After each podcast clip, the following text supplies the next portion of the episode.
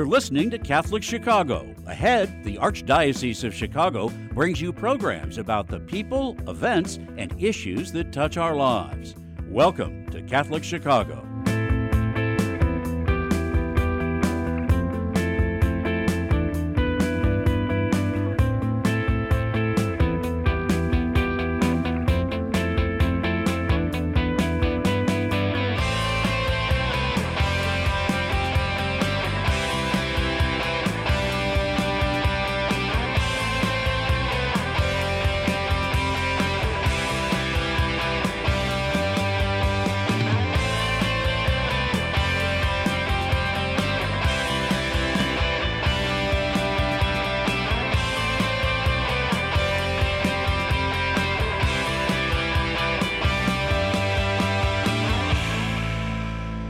Morning. Welcome to Catholic Chicago on WNDZ 750 AM 312-255-8408.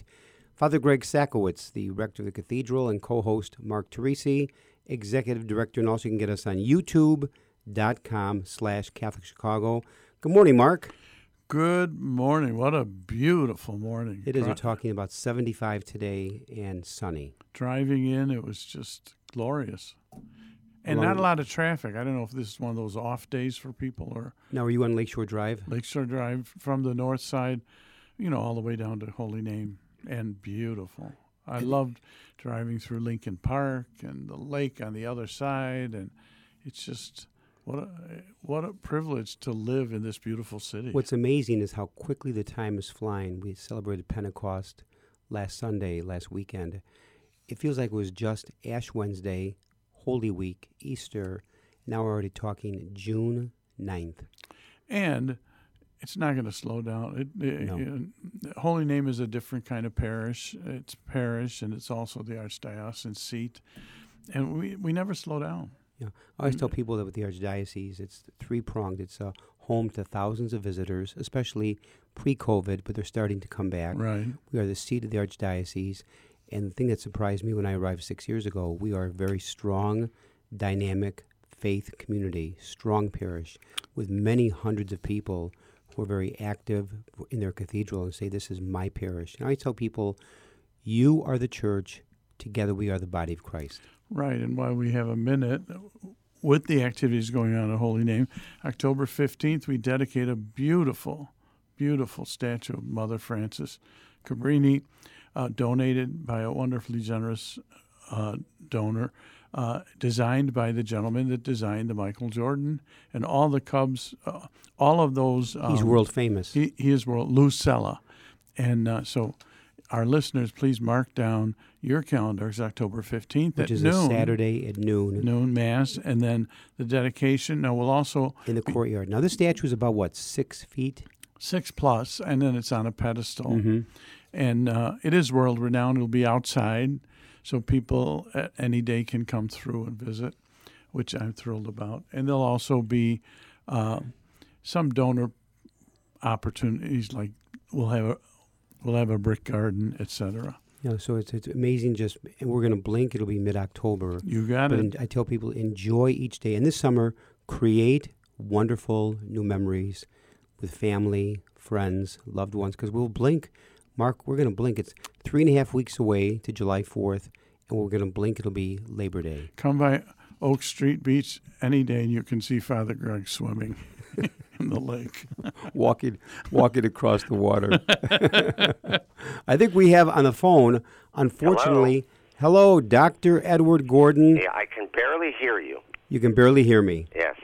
Okay. It, uh, we've been in a little trouble trying to get Dr. Edward Gordon on as a guest, author, writer, choreographer, director, uh, many, many books and articles, and a, truly a phenomenal historian.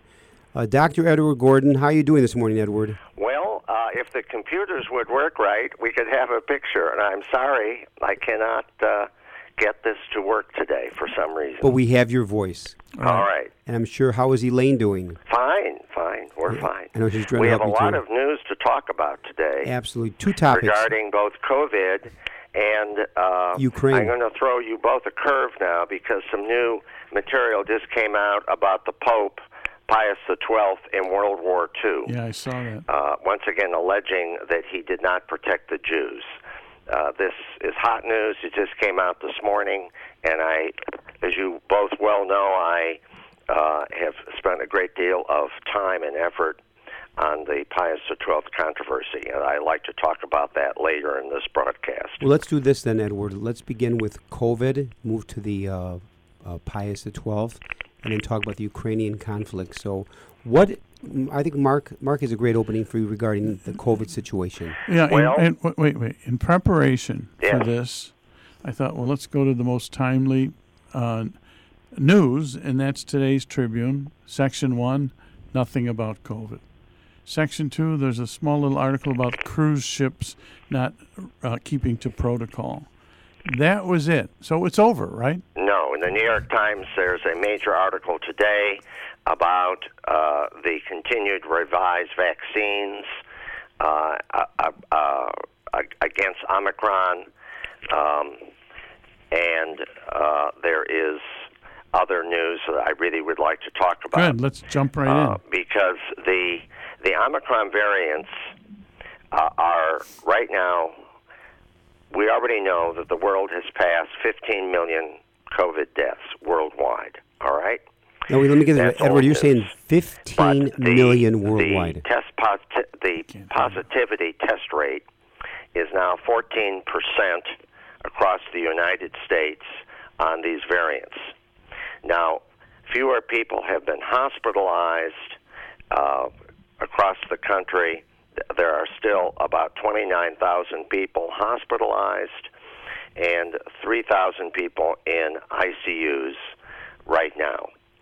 Um, here in Chicago, the positivity rate for the week is 6%. okay. Uh, in the state, it's at 9%, 9.4%. The numbers of people getting sick uh, has increased, and the major uh, issue that we need to really think about and talk about is that we have new variants that are appearing very rapidly. And uh, they are not, th- these are subvariants, they're not really Omicron. And the question is will these variants outpace the ability of the modified vaccines to be effective? And that's, you know, that's the main issue. And the, the other issue is that can we expect more evolving uh, viruses, and how are we going to deal with that? Uh, Edward, I have a question. That is, you, you said the positivity rate in Chicago is 6%, statewide 9.4%. Why the variance? Why Yeah, the and difference? could you explain that? Explain. Uh, well, all I can say is, from what the the data shows, uh, we seem to be doing a better job, and nationally, uh, it's even higher than the, it's uh, higher than that. you said 14% na- Yeah. na- nationwide. So uh, we're doing a better job here. People are being more cautious here than they are in, uh, statewide. Um, because remember now, the primary the primary audience of people who get really sick are older people, people over 65. All right. Now, right now, around 70% of people in the United States are vaccinated. okay. However, less than half are boosted. Oh. It is very important for people over 65 to be fully vaccinated and fully boosted. If they do that and they get Omicron, it could be very mild. And I and I'm sure both of you and I have talked to people that are in that age group that have uh, been vaccinated and boosted, and they tested positive for Omicron. Okay, I've, I just talked to someone the other day about this. So, but most of them do not get very sick or end up in the hospital. Now, Edward, I can I can name five or six or seven people that I know right now, Yes, older and younger, who have COVID. right. but they're mildly sick. Except the one That's thing that I gets me, said. They're mildly yeah, sick, but but, now- they're not in a hospital. But you know what scares me is when people say it's it's only mild. I don't even want to get COVID mildly because I know two people right now who suffer from long-term effects, Right. brain fog. Yep. And uh, explain to people brain fog. Well, the the what we know about what we know about this uh, right now in terms of brain fog and how it affects the brain uh, is that there are a number of areas that seem to affect the uh, the gray matter of the brain tissue, and there's tissue damage in regions that affect the primary cortex that deals with sense of smell, uh, taste, memory, uh, and well, based on the, the studies we know right now, we still really don't know why some people get brain fog and other people don't. Yeah, in fact, I was talking to one lady that I know well. She says, you know, Greg, I can be talking, and midstream, I stop because I forget my next train of thought. Correct. Wow. And it's like she said, it's scary because and I'm dealing with a woman. We're talking with her, very, very intelligent, very bright, and she can be talking and midstream come to a halt for about ten seconds, Right. and then pick it up again and kind of forget where she was. And that scares me because this brain fog, now, thank God it's not a lot of people, but that's a side effect for some people. It is. Right. Now, let me also mention this, though, to your audience. As you get older, in the central cortex, uh, there's a neural net that actually connects different parts of your brain. And those neural nets tend to weaken as you get older. The way to prevent that is to uh, be uh, more involved cognitively. But once you retire and you don't actively use your memory and problem solving skills, many of those neural nets weaken. It would appear that COVID adds to that. I do a lot of public speaking, guys. I think both of you know that. Oh, Yes. a lot. And that's right. And sometimes people will ask me a question about a matter, and I will give them some background information about what they want. And then I'm leading up to the the final answer, and I forget the question. Now you're going to say, "Oh my God, you have COVID." No, the the answer is uh, my neural net has weakened, and then someone someone will remind me the answer of of the question, and I'll give the answer. so, does this happen to both of you? Upon occasion, it's going to. If ha- if it hasn't happened already, it will happen to you. Yeah, all our- right. our kids- Where our- you our kids forget pointed the out- question or the objective. You'll be off on a tangent. We're, we're going to take a little break and um, WNDZ 750 AM Catholic Chicago 312 255 8408 or you can go to youtube.com slash Catholic Chicago. When we come back and I'm going to ask you as we looked at all this information and the churches are filling up a bit, I want to get your take on how do we need to proceed in terms of our worship. We'll I be will, back. okay. We'll be back in a few minutes. Please stay tuned.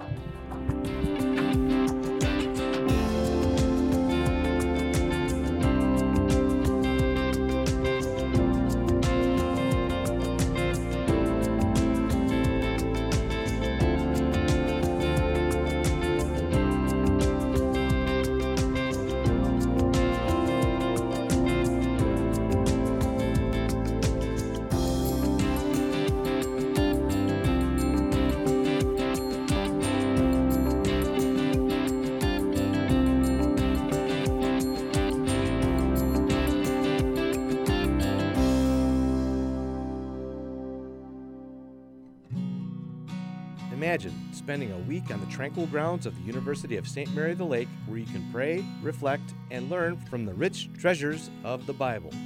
An invitation for all to experience the annual Summer Scripture Conference, June 19th to 24th, might just be for you. Notable scripture scholars from across the United States will present this year's program, focusing on interpreting Scripture in the church. The five presenters will share on a variety of topics, including Interpreting Scripture and the Vatican II documents, different Christian denominations and how they differ in perspectives on Scripture, the Bible and politics in America today, what Scripture says about children, how to use Scripture in prayer, and interpreting Scripture for the life and mission of the Church. For registration and conference package information, visit our website at www.usml.edu slash summer scripture or call 847-837-4575. This year's conference will be both in person and virtual.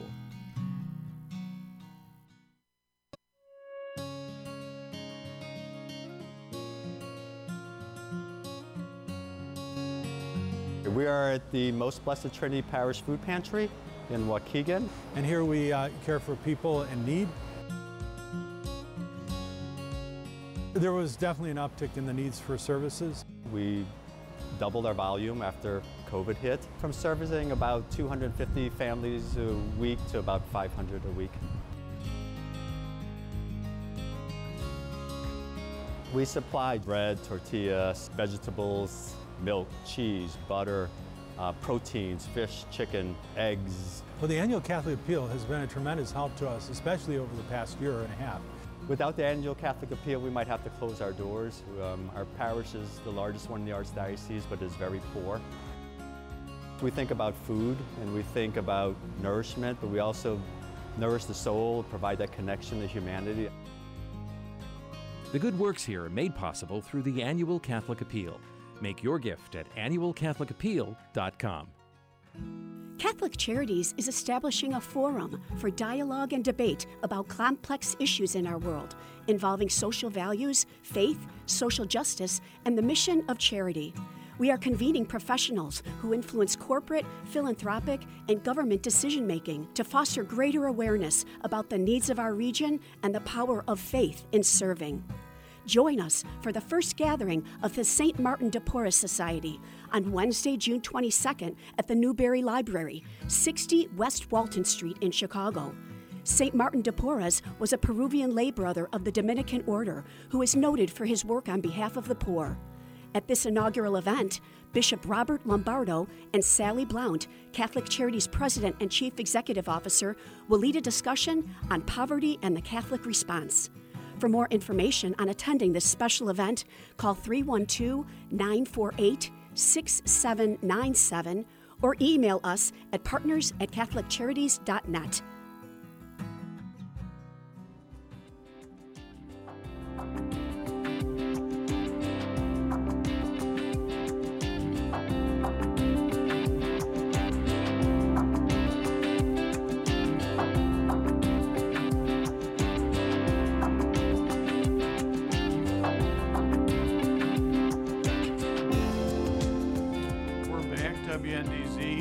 We're back. WNDZ 750 AM Catholic Chicago 312-255-8408. Or you can see us on youtube.com slash Catholic Chicago. And I just had one of those moments. I started chatting and I didn't pull my microphone back. Put your teeth back Um, in. anyway, Ed, so that we're with we're with Uh, could that- I could I interrupt you for just a second? I'm now, I think, connected to you visually. So if uh, your folks want to try again, you should get a picture. Maybe uh, Michael and uh, Javi. yeah, can they're work working on on, that. it. They're working on it. So, Okay. so uh, I saw you Sunday. Thank you so much for helping out at our Pentecost outdoor celebration. Everybody seemed very comfortable Yeah. um, in an outdoor setting. Yes. Move indoor into church with all of what you've explained to us in our prior segment.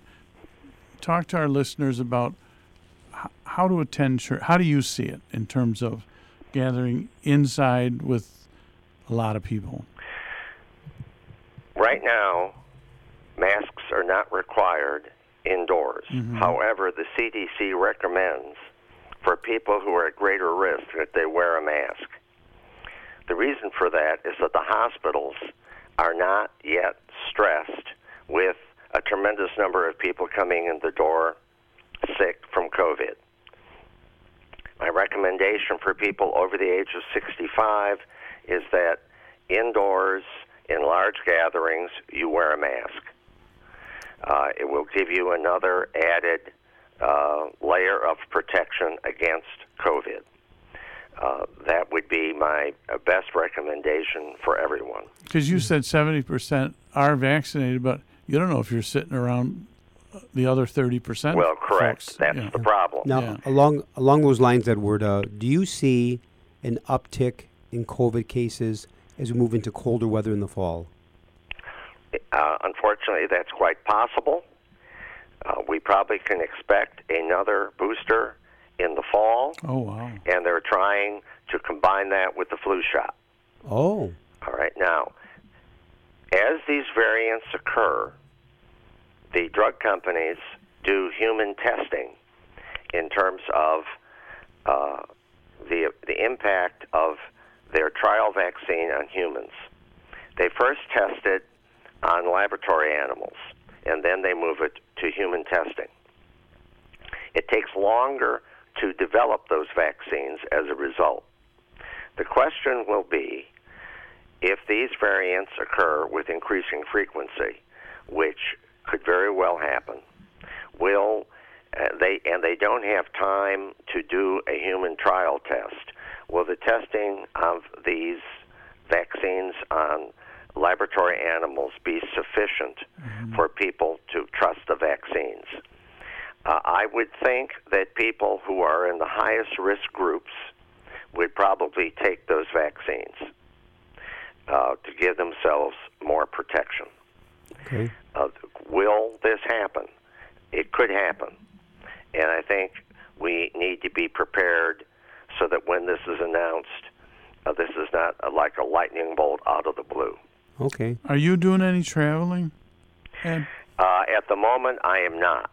Okay. Uh, I am considering uh, doing some traveling in the future, and in all honesty, uh, what I'm going to be looking at is these issues that we are just talking about right now. I do, I do know as a fact that uh, a number of my friends have been traveling in the last couple of months. They've said, Greg, 80 to 90 percent of people on the plane do not wear a mask. Right, They do not. right. And Right. Let's do this. Let's let's switch gears here 'cause we have a lot to cover today, uh, Edward. And, Yes. and let's switch gears to uh, a topic that you have done incredible amount of research, and to uh, tee it up regarding Pius the Twelfth. I did not see the article in the paper today. Mark, can you explain what it was? No, there's a new book. Oh, oh, a new book. Right, correct. What, what's the book title, by the way? Do you know, Edward?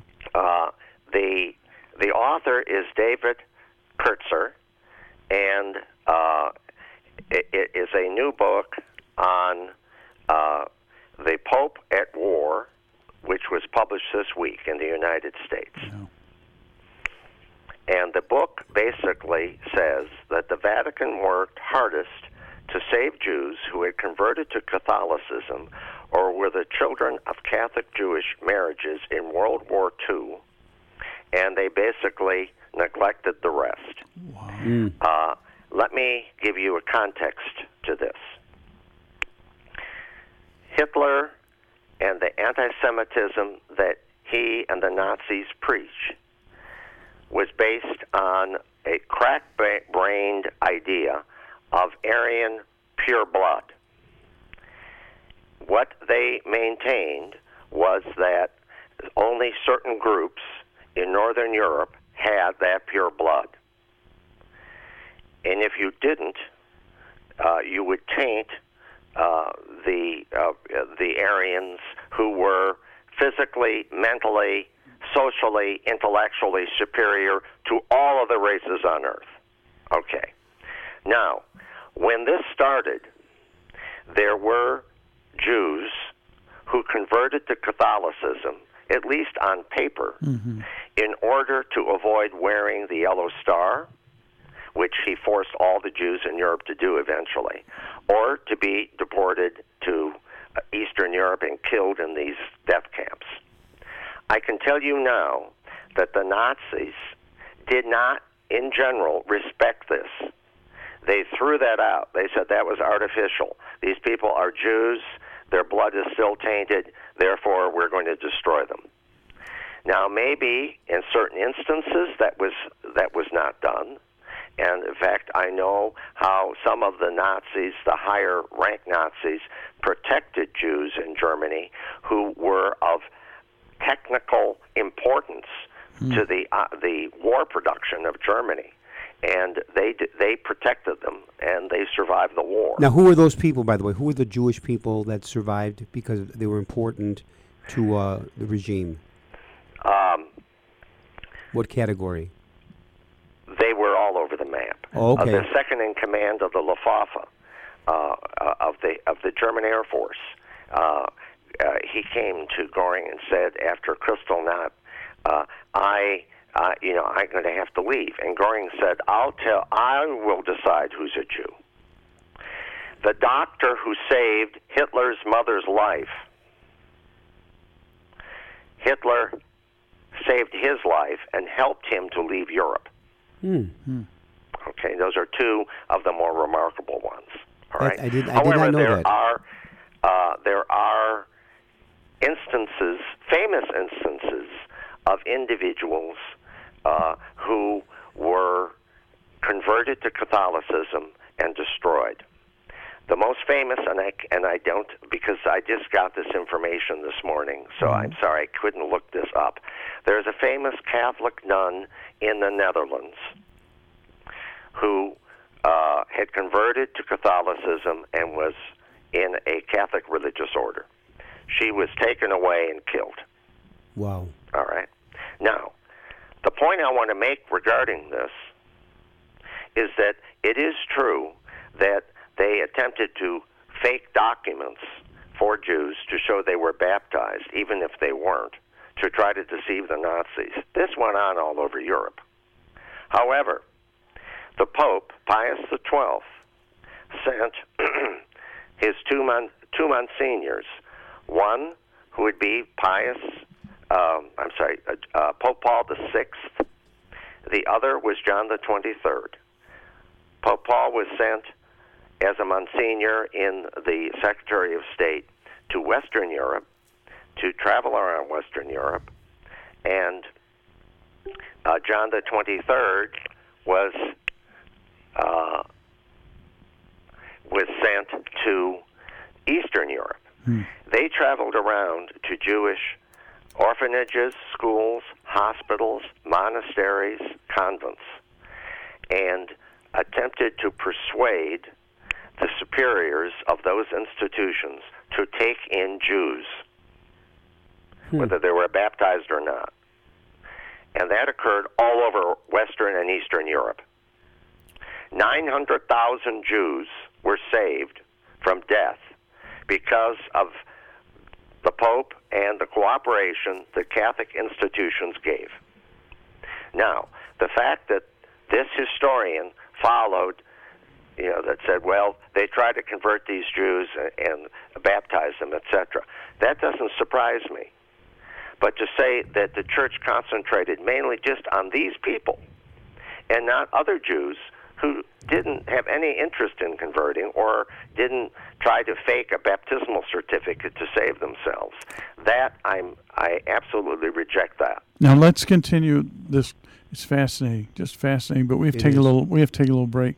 WNDZ 750 AM Catholic Chicago 312-255-8408 or you can go to youtube.com slash Catholic Chicago. We'll continue our fascinating conversation. Dr. Edward Gordon. Ed, this is amazing, amazing information and it's it's a mixed it's a mixed oh, yeah. bag. Oh We- yeah, definitely. yeah, we'll be back in a few minutes. Please Okay. stay tuned.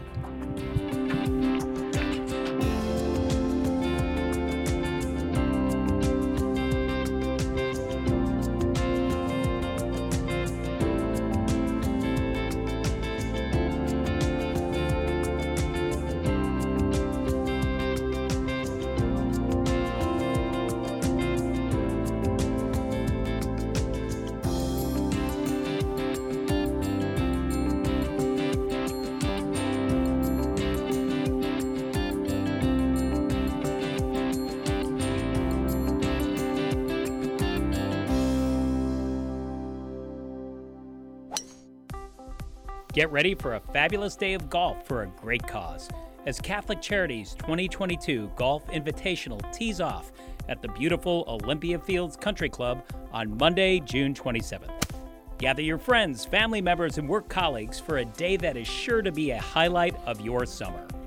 Enjoyable contests and surprises are planned throughout the day to make this one extraordinary golf outing. Proceeds from this event will benefit Catholic Charities programs and services in Cook County. Fantastic sponsorships are still available for an invitational that is one of the most popular summer golf events in Chicago. Don't miss the 2022 Catholic Charities Golf Invitational on June 27th. For more information, go to CatholicCharities.net or call 847 226 5697.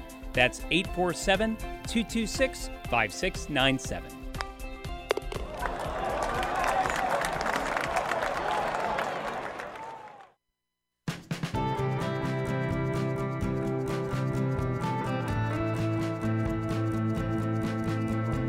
People always say, How can you spend your day with three year olds? Seeing the changes that they go through and just the journey and how they grow, this is a very rewarding job.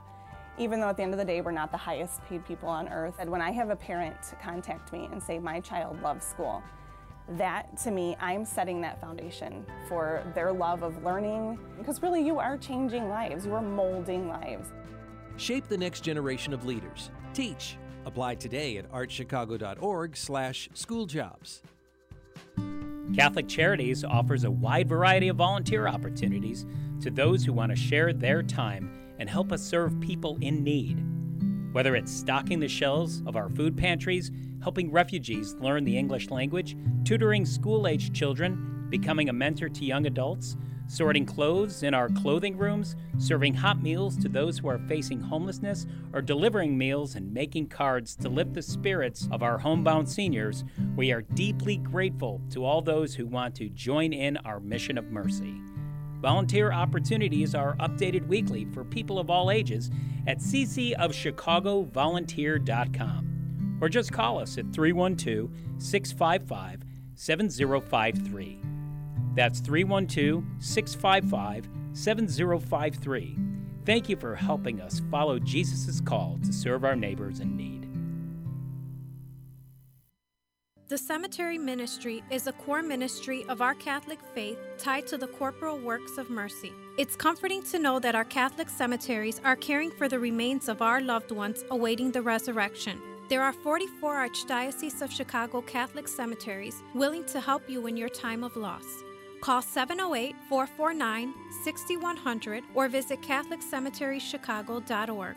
Catholic Cemeteries, serving the Catholic community since 1837. You're listening to Catholic Chicago. Ahead, the Archdiocese of Chicago brings you programs about the people, events, and issues that touch our lives. Thanks for letting us be part of your morning. Now, again, Catholic Chicago.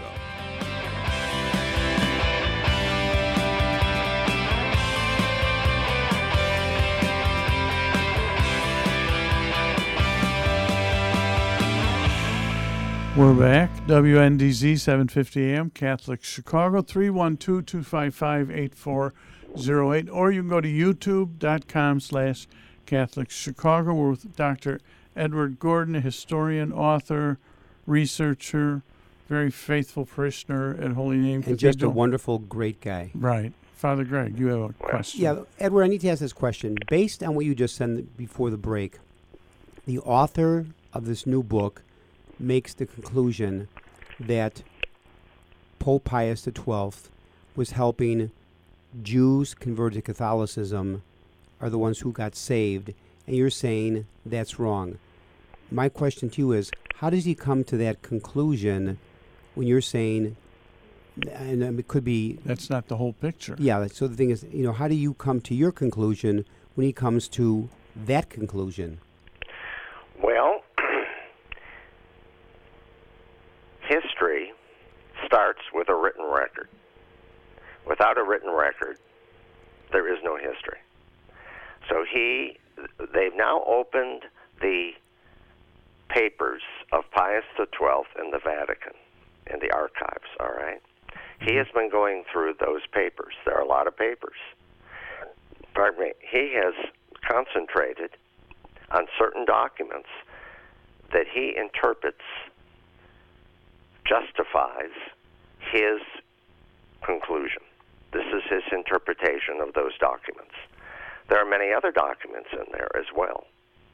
Now, I have not been to the Vatican archives. I've had to rely upon the publication of uh, ambassadors to the Vatican uh, and other materials that have been published prior to this.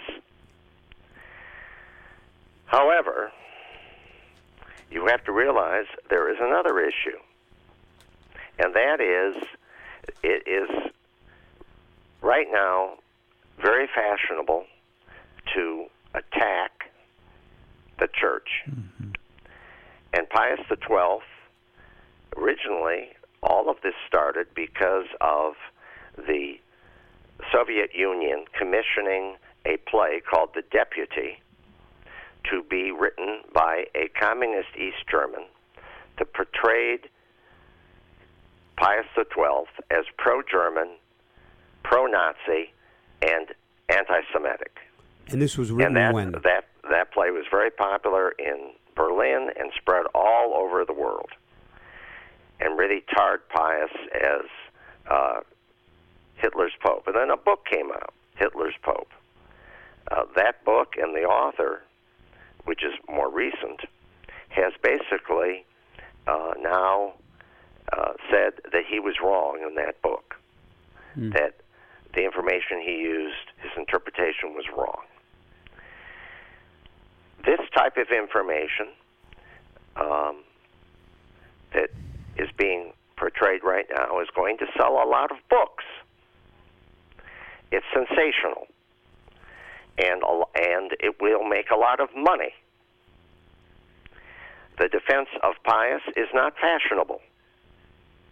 Pius was a conservative Catholic pope, and uh, many people are willing to believe this of him. So, my answer to your question is you have to look at all of the information, not just select certain documents to prove your point. Mm-hmm.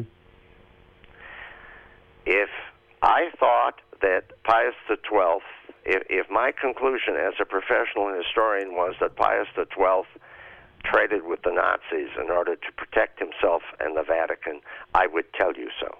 Mm-hmm.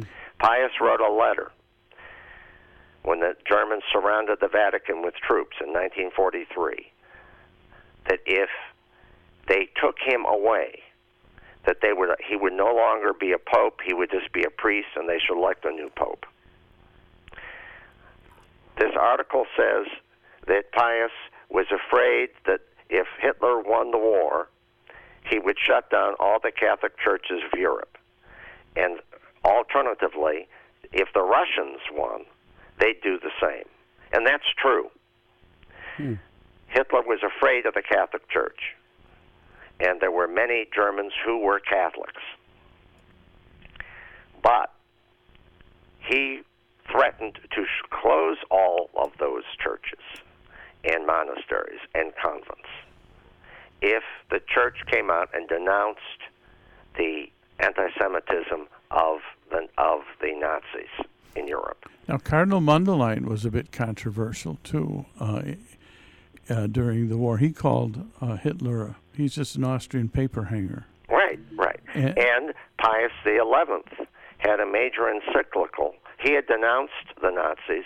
He had a major encyclical coming out right before his death in 1939. Remember now, Pius XII was elected right before the war began, right before September 1st, 1939. Uh, Pius XI died, and uh, Pius XII was uh, made the Pope. Okay. All right. Now we're going to take a little. We have to take one more break, uh, and then we'll continue this fascinating conversation. WNDZ, 7:50 a.m. Catholic Chicago, 312-255-8408, or you can go to YouTube.com/slash Catholic Chicago. We'll be back in a few minutes with Dr. Edward Gordon. Please stay tuned.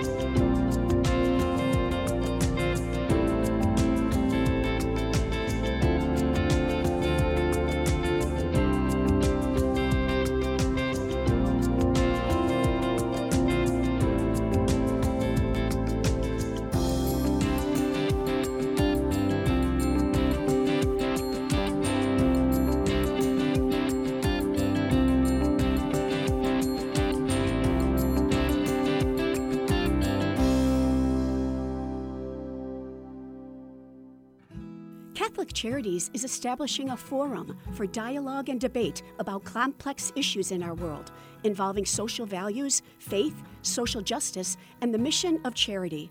We are convening professionals who influence corporate, philanthropic, and government decision making to foster greater awareness about the needs of our region and the power of faith in serving. Join us for the first gathering of the St. Martin de Porres Society on Wednesday, June 22nd at the Newberry Library, 60 West Walton Street in Chicago. St. Martin de Porres was a Peruvian lay brother of the Dominican order who is noted for his work on behalf of the poor. At this inaugural event, Bishop Robert Lombardo and Sally Blount, Catholic Charities President and Chief Executive Officer, will lead a discussion on poverty and the Catholic response. For more information on attending this special event, call 312 948 6797 or email us at partners at CatholicCharities.net.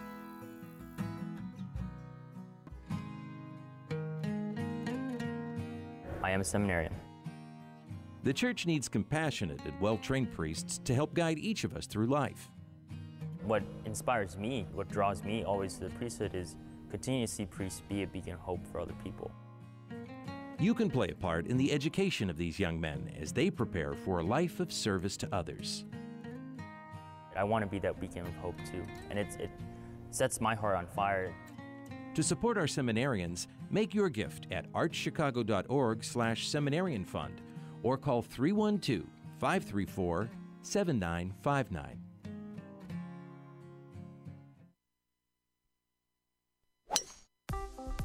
Get ready for a fabulous day of golf for a great cause as Catholic Charities 2022 Golf Invitational tees off at the beautiful Olympia Fields Country Club on Monday, June 27th. Gather your friends, family members, and work colleagues for a day that is sure to be a highlight of your summer. Enjoyable contests and surprises are planned throughout the day to make this one extraordinary golf outing. Proceeds from this event will benefit Catholic Charities programs and services in Cook County. Fantastic sponsorships are still available for an invitational that is one of the most popular summer golf events in Chicago. Don't miss the 2022 Catholic Charities Golf Invitational on June 27th. For more information, go to CatholicCharities.net or call 847 226 5697. That's 847 226 5697.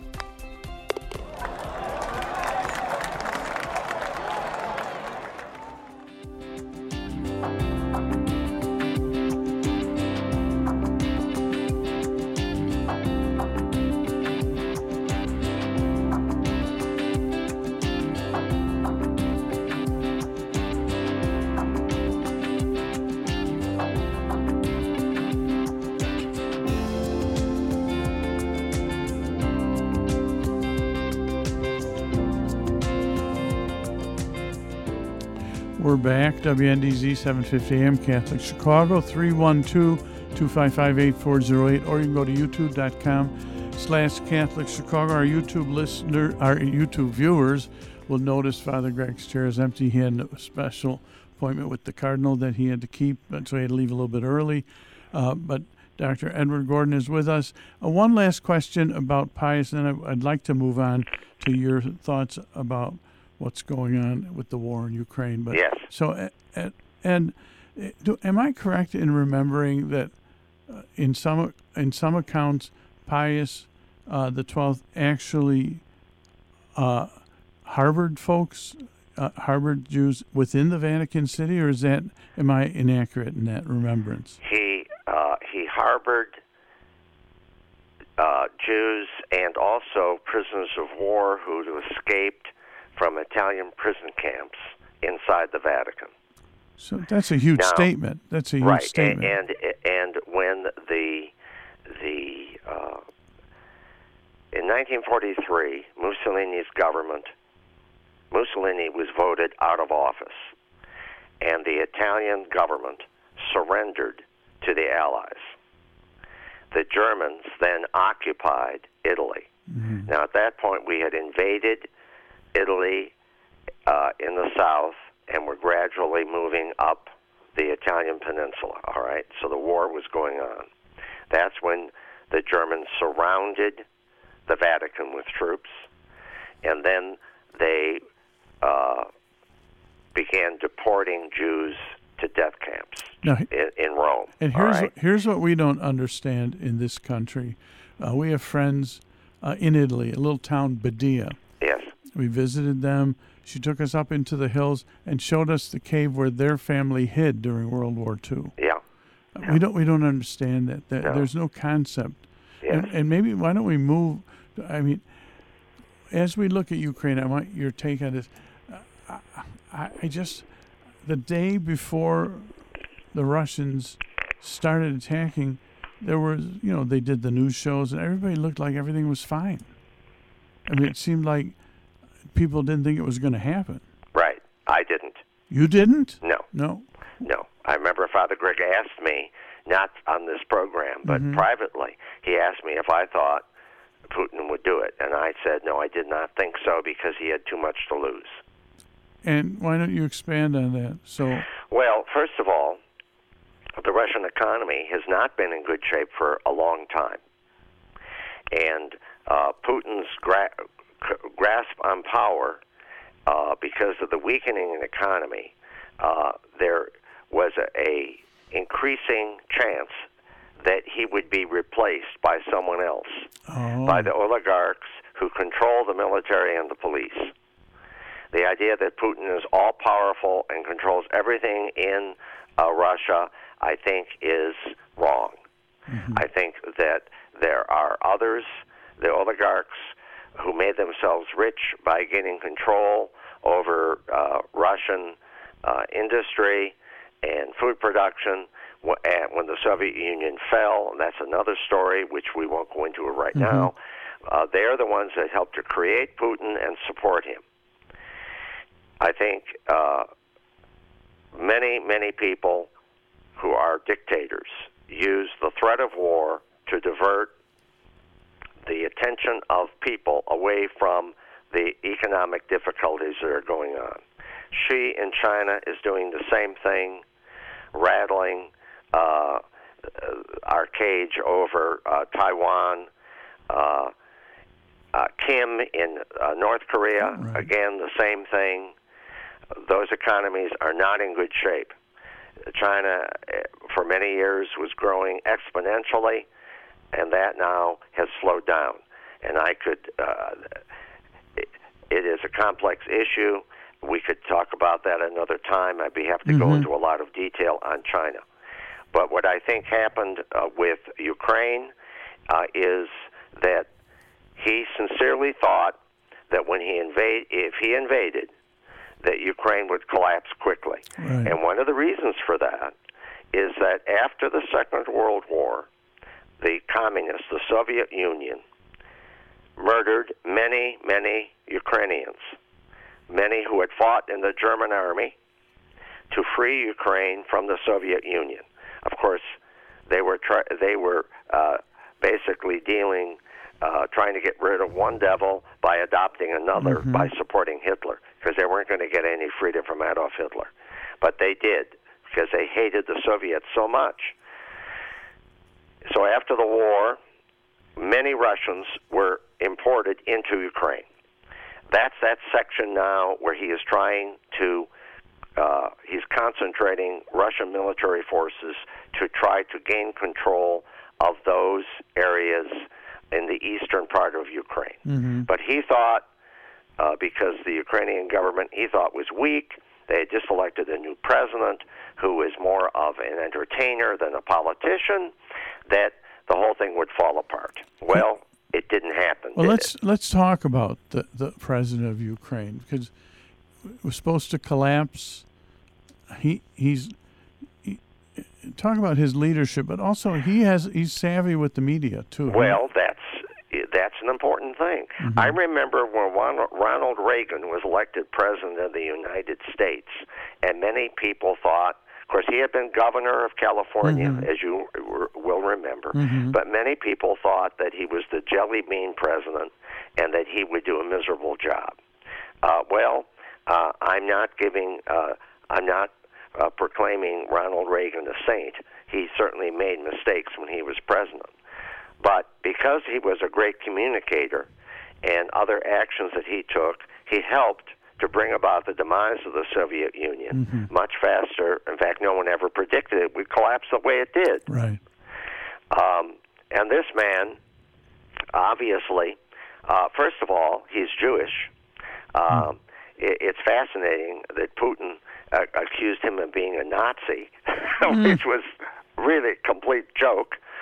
Uh, but uh, he, because he is a, a good communicator, he's been able to bring the, disparate elements of Ukrainian society together to really oppose the Russians in this invasion. And secondly, he has been highly articulate with the West to gain support of um, the West to help arm, better arm, the Ukrainian army itself. Yeah, he learned very quickly how to maneuver on the world stage. I'm sorry? He learned very quickly, Quickly how to maneuver. That's correct. uh, on that's the world correct. on the world stage. And I think that's because uh, of his background uh, in communication. And he obviously is uh, an, a very intelligent person. And many many of the stories that I'm hearing, probably because we're church people, are how the church is intervening and really providing comfort and solace and homes and food to many of the Ukrainians that have been displaced. That's right. Uh, uh, uh, There's a actually Sister Patsy Crowley, who's a Benedictine. She's here in Chicago. We were chatting at an event, and her Benedictine sisters in the Ukraine are housing 50 to 70 folks in their convent. There's a lot of those smaller, wonderful stories going on. Where do you think it's going, Ed? Well, I think the strategy that we have been using thus far to better arm the uh, Ukrainian military seems to be working. Mm-hmm. And I think the war is stalemating. And actually, if if this becomes a war of attrition, meaning who's going to run out of military supplies sooner, Mm-hmm. uh, the Ukrainians are going to win Mm-hmm. because the Russians now are seriously stretched in terms of the logistics to support this war. There seems to be increasing economic and uh, popular disdain, economic weakness in Russia, and disdain by more people regarding this war.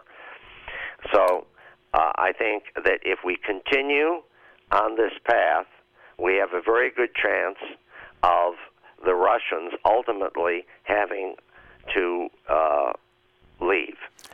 As a historian, if you do you think the folks in Russia, because you hear many stories about them being dissatisfied, the economy's crumbling, it's really impacting them more than I think Putin probably realized. But do you think, with the fear that they have of a dictator, that that they would have enough impact to, to end this thing? No. No. I think that the oligarchs who control the economy and the military are, if if they see that their losses are tremendous, they will move Putin out and put someone else in as president. They have to do it in a way for them to save face. Right.